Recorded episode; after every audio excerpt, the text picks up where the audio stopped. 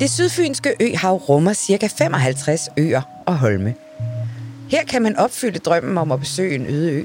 For i dag er der kun syv af øerne, nemlig Lyø, Avanakø, Bjørnø, Skarø, Drejø, Jordø og Birkholm, der er beboet hele året.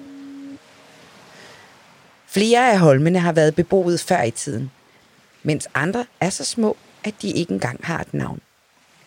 Mens navne som Græsholm, Vogterholm og Bondeholm næsten giver sig selv, hører Flæskholm til blandt de mere besynderlige. Nogen påstår, at Holmen har fået sit navn, fordi en smakkejolle med en ladning flæsk på vej fra Drejø til Forborg engang strandede her, mens andre holder på, at flæsk er en gammel betegnelse for noget afskåret eller en skive kød, og at den flade holm har fået sit navn, fordi den ser sådan ud. Flæskholm og de andre holme har været en vigtig del af øhavets landbrug, for her kunne man høste hø og sende kreaturer på sommergræs, og der er stadig holme, der afgræsses af kvier i sommertiden.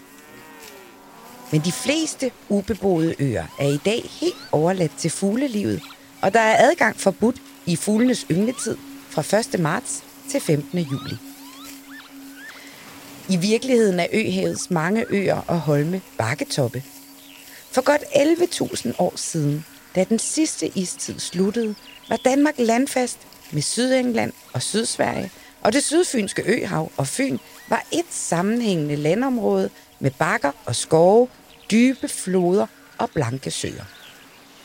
Det har været et fantastisk spisekammer for de stenalderfolk, der indvandrede og drev jagt og fiskeri, samlede nødder, rødder og bær og hyggede sig med at spise østers i tusindvis. Men efterhånden som de store iskapper længere nordpå over Nordamerika og Skandinavien smeltede, steg vandstanden og druknede stenalderlandskabet. Til sidst var det kun de højeste bakketoppe, der stak op over vandoverfladen, nemlig de 55 øer og holme i det sydfynske øhav. For godt 8.000 år siden gik vandstigningen rigtig hurtigt. Marinearkeologerne mener, at stenalderhavet steg godt 2 meter i løbet af bare 100 år.